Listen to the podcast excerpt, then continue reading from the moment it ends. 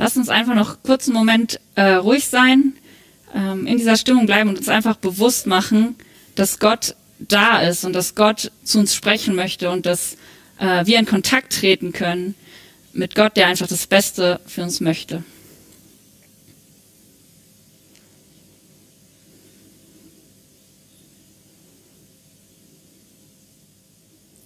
Jesus, ich danke dir, dass wir von dir lernen können, dass du einfach ein ideales Vorbild für uns bist. Und ich möchte dich einfach bitten, dass wir uns dafür auch bereit machen und ich mich dafür bereit mache und wir einfach auch wissen, dass wir und uns das bewusst machen, dass wir von dir lernen wollen und von dir lernen können. Amen. Letzte Woche wurde ich von meinem neunjährigen Mitbewohner gefragt, wann Weihnachten ist. Und ich habe geschockt festgestellt, dass es nur noch sechs Monate sind.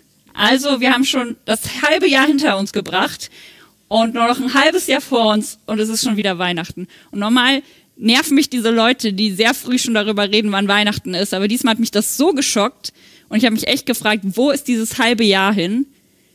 Das ging so schnell, was ist passiert, was habe ich überhaupt alles gemacht? Und mit manchen Wochen geht es mir genauso, dass ich am Ende der Woche mich frage, wann ist eigentlich welcher Tag in den anderen rübergegangen? Was habe ich eigentlich an den einzelnen Tagen gemacht? Irgendwie verschwimmt das alles ineinander. Und ich habe das Gefühl, dass mein Leben mich lebt und ich nicht wirklich mein Leben und dass ich in meinem Alltag so herumgeschleudert werde und gar nicht so richtig selber entscheide, was eigentlich Sache ist. Und ihr merkt, dieses Thema, mit dem wir uns jetzt beschäftigen wollen, ist ein Thema, mit dem ich selber einfach noch immer wieder kämpfe und mich immer wieder erinnern muss, hey, komm mal runter, bleib mal stehen. Und Corona hat das so ein bisschen gemacht. Es gab so ein, eine Vollbremsung oder als hätte jemand auf Pause gedrückt und auf einmal war man zu Hause. Alle Termine waren abgesagt erstmal.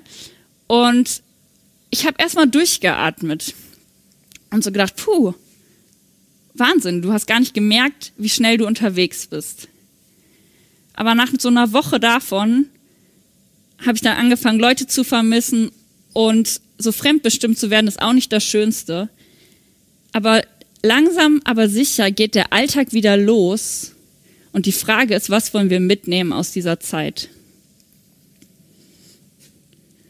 Wir haben eine Chance, und zwar die Chance, jetzt zu entscheiden, hey, bevor ich wieder in diesen Alltagstrott hineinfalle, was für einen Rhythmus möchte ich leben? Und wir fangen die Serie an Flow, finde deinen Rhythmus.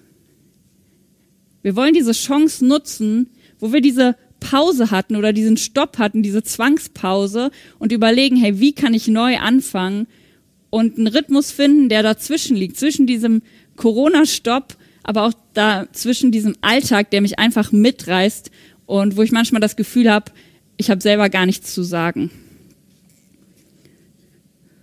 Und ich glaube, dass wenn jemand den Flow hatte, wenn jemand es verstanden hat, dann war das Jesus. Und man sieht immer wieder, dass er selbst bestimmt hat, was er machen wollte, dass er seinen eigenen Rhythmus hatte, egal ob Gegenwind kam oder Komplikationen, dass er bei dem geblieben ist, was er war, dass er sich treu geblieben ist. Und ich möchte ein Beispiel erzählen, und das steht in Lukas Kapitel 5, Vers 27 bis 32. Und das ist noch relativ am Anfang von Jesus Reise, also er ist gerade von zu Hause los und er sammelt so die Jünger um sich und er kommt bei einem Zöllner vorbei, also jemand, der Steuer eingetrieben hat und er war nicht beliebt. Diese Leute waren nicht beliebt bei den meisten Juden. Die haben gearbeitet für die Besatzung, also für die Römer haben die Geld eingesammelt und viel oft davon auch für sich selbst behalten. Und Jesus sagt zu diesem Mann, zu Levi, hey komm, folge mir nach. Und Levi lässt alles liegen geht Jesus hinterher und sagt, hey, ich will auch noch eine Party für dich schmeißen, ich lade dich zum Essen ein. Und er lädt ebenso seine Freude, Freunde ein. Und es ist relativ logisch, dass viele davon auch Steuereinnehmer waren und Leute, die nicht so beliebt waren bei den anderen Juden. Und es kommen äh, Gesetzeslehrer, es kommen Pharisäer und sie sagen zu Jesus, hey, was soll das? Mit was für Leuten gibst du dich eigentlich ab? Was machst du da? Und jetzt ist das für uns so, dass wir, die wir schon viele Predigten gehört haben, dass ein Pharisäer für uns direkt einen negativen Beiklang hat, dass wir direkt denken, ja klar, was die sagen, da, darauf hören wir nicht. Äh, so ein Schriftgelehrter, was will der uns erzählen? Aber in der damaligen Zeit bei Jesus waren das die höchst angesehenen Leute bei den Juden. Das waren die, die geforscht haben und gefragt haben und gelernt haben, was will die Bibel uns sagen, was will das Alte Testament, was es damals gab, was können wir daraus lernen, wie sollen wir leben, dass das Gott gefällt. Das waren die, die man gefragt hat, wenn man wissen wollte, wie kann ich meinen Glauben ausleben. Aber Jesus wusste, was sein Job war und er hat sich nicht aus seinem Rhythmus bringen lassen durch diese Leute. Und seine Antwort haut mich um und er sagt, nicht die Gesunden brauchen einen Arzt, sondern die Kranken. Ich bin nicht gekommen, Gerechte zu rufen, sondern Sünder zur Buße. Jesus weiß, was er zu tun hat. Er weiß, was seine Berufung ist, was sein Job ist. Und er lässt sich nicht durch irgendeinen Antrag, hey, was machst du da eigentlich, durch eine Kritik davon abbringen, wer er ist. Und ich glaube, ich wäre schon lange darauf eingesprungen zu sagen, hey, was, warte, sorry, ich denke nochmal drüber nach, mit wem hänge ich hier eigentlich gerade ab? Ähm, was, was denkst du denn, was besser wäre, was ich machen soll? Aber Jesus sagt ganz klar, hey, ich bin gekommen für die, die mich noch brauchen, für die, die es noch nicht geblickt haben. Ich bin gekommen für die, die Fehler machen. Und für die will ich jetzt da sein und du kannst mich nicht davon abbringen. Du kannst mich nicht aus dem Rhythmus schmeißen. Und ich glaube, dass ein wichtiger Punkt davon ist, dass Jesus weiß, wer er ist und sich nicht aus der Ruhe bringen la lassen kann, ist genau das. Er weiß, wer er ist und was er zu tun hat. Und es ist so, dass Gott ihm immer wieder sagt, hey, du bist mein Sohn, du gefällst mir. Ähm, bei Jesus Taufe ist das, bei der Verklärung später, wo er auf den Berg geht und auch als zwölfjähriger Junge, wo er seinen Eltern ausgebüxt ist, weiß er schon genau, hey, ich bin im Tempel, im Haus meines Vaters am richtigen Platz, weil ich Gottes Sohn bin. Jesus weiß, dass er zu Gott gehört und er weiß, dass sich dadurch diese Aufgabe ergibt, hey, ich bin für die Verlorenen gekommen, für die, die noch die Rettung von mir brauchen. Bevor wir entscheiden, wie wir leben wollen, bevor wir das entscheiden können, müssen wir wissen, wer wir sind. Wenn ich nicht weiß, wer ich bin und wie ich sein möchte, dann wird alles mich aus der Bahn werfen weil ich nicht sagen kann, hey, das ist mein Platz und hier stehe ich fest, sondern ich lasse mir von allem, was um mich herum passiert, sagen, wer ich sein soll und was ich zu tun habe. Wer bist du? Weißt du das? Hast du dich das schon mal gefragt? Und Jesus sagt uns eine Sache, die wir sind und die wir sein können. Wenig später nach dieser Situation sagt er in Kapitel 8, Vers 21, hey, ihr könnt meine Geschwister sein, meine Familie sein, ihr könnt Gottes Kinder sein, wenn ihr euch entscheidet, mir nachzufolgen. Wenn ihr euch entscheidet, das zu tun, was ich euch vorlebe. Dann seid ihr meine Familie, dann können wir zusammen sein und zusammenarbeiten und ich bin bei euch und ich will euch unterstützen. Wir sind Familie. Wir sind Gottes Kinder. Das darf uns Sicherheit geben. Darauf können wir uns stellen. Wir können sagen, genau wie Gott, wie Gott Jesus gezeigt hat, hey, du bist mein Kind und du gefällst mir, können wir das für uns nehmen, weil wir Gottes Familie sind. Hey, ich darf Gottes Kind sein. Ich darf mich darauf verlassen, dass ich Gott gefalle, wenn ich ihm nachfolge. Und das kann uns Sicherheit geben, dass wir nicht durch unseren Alltag, durch Anforderungen und alles, was da drin steckt, herumgeworfen werden. Jan, ähm, der Pastor von Unterwegs Mönchengladbach, ist so mein Personal Trainer, was äh, Gemeindegründung angeht. Was mich echt überrascht hat bei einem unserer, unserer Treffen war, dass er mich gefragt hat, wie willst du als Pastorin sein?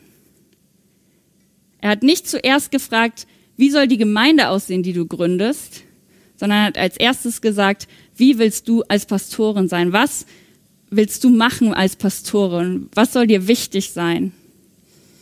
Und ich habe mir Zeit genommen, das aufzuschreiben und mir zu überlegen, hey, was sind Punkte, die ich erfüllen möchte als Person, ähm, die mir wichtig sind, die ich als Priorität setzen möchte vor anderen Dingen und das hat automatisch dafür zu geführt, als ich später die Frage beantwortet habe, wie soll die Gemeinde aussehen, die ich gründe, dass das klar war, dass das vorgegeben war, weil wie wir sind, beeinflusst, wie wir uns verhalten.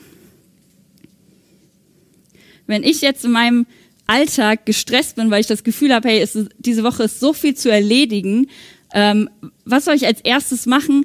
Was ist wichtiger? Was ähm, kann, kann ich erledigen und was nicht? Kann ich auf diese Liste gucken, die ich mir aufgeschrieben habe, wo steht, hey, was ist mir wichtig?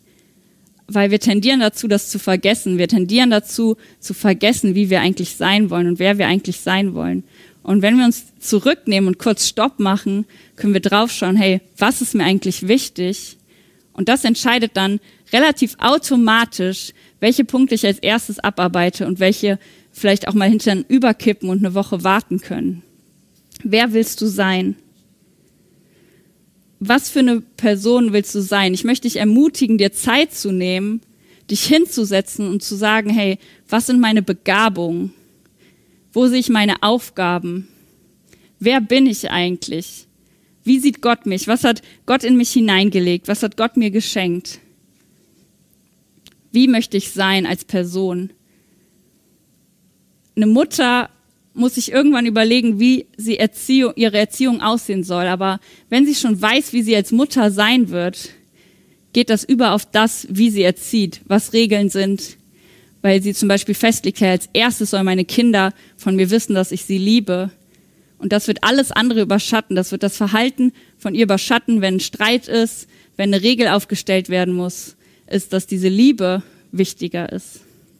Wie möchten wir sein? Denn wie wir sein wollen, bestimmt darüber, wie unser Rhythmus aussieht.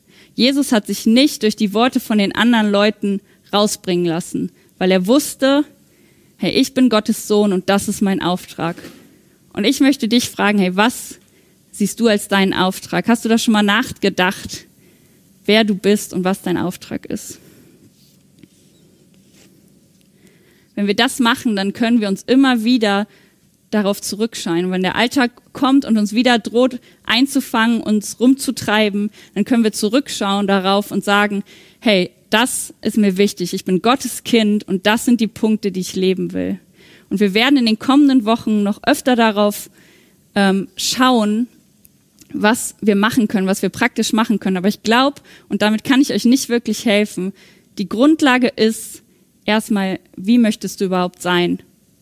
Was ist deine Idealvorstellung von dir selber? Und ich möchte dich echt bitten, dass du bis zur nächsten Woche, ähm, wenn Jan weitermacht mit dieser Serie, du dir das überlegst, hey, wo sehe ich mich? Wie sehe ich mich? Was sollen die Grundlagen sein? Wenn jemand äh, mich anschaut und denkt so, boah, was wird, was macht diese Person aus? Was sollen die Worte sein, die ihr einfallen? Weil wenn wir das erstmal sicher haben, dann können wir das auf unseren Alltag packen. Und ich bin schon am Ende von dieser Predigt, weil der wichtige Teil heute bei dir liegt. Der wichtige Teil liegt nicht bei mir, was ich dir sagen kann, weil ich dich nicht persönlich kenne, ich nicht genau weiß, was sind deine Werte, was sind deine Ideale, sondern du das machen musst. Du kannst mit diesem Wissen, dass Gott dein Vater ist, da rangehen zu gucken, was genau bedeutet das? Wer bin ich? Was will ich sein? Wie will ich mit Jesus leben?